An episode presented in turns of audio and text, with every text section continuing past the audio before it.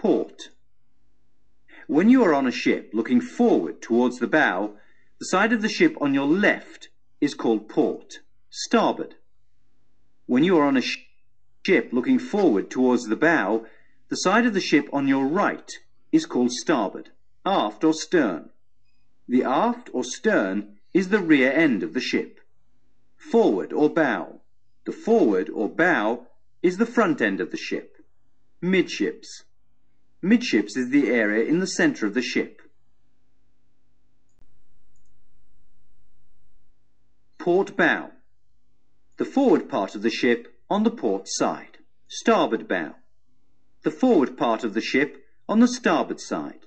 Port quarter. The aft part of the ship, usually from the stern to the accommodation, on the port side. Starboard quarter. The aft part of the ship, usually from the stern to the accommodation, on the starboard side. Abeam. A beam is the direction at right angles to the forward aft line of the ship, usually from the center of the ship.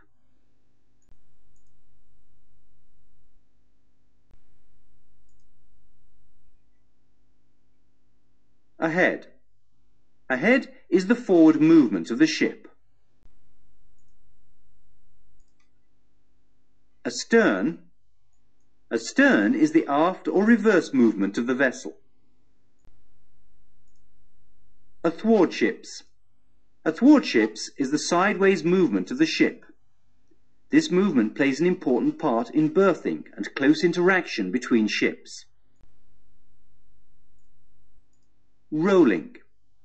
The side-to-side motion of a ship along the vertical line is known as rolling. Pitching. The up and down motion of a ship forward and aft is known as pitching. Yawing. The port and starboard movement of bow along the waterplane is known as yawing. Breadth. Breadth usually denotes the greatest width of the vessel, usually measured in the centre, LOA, or from stem to stern. Length overall. It denotes the total length of the ship from stem to stern. Draft. Draft denotes the depth of the ship in water, or the vertical distance from the bottom of a floating ship to the waterline. Freeboard. Freeboard is the height of the main deck of the ship from the waterline. Under keel clearance. Under keel clearance is the vertical distance between the seabed and the bottom of the ship. Air draft.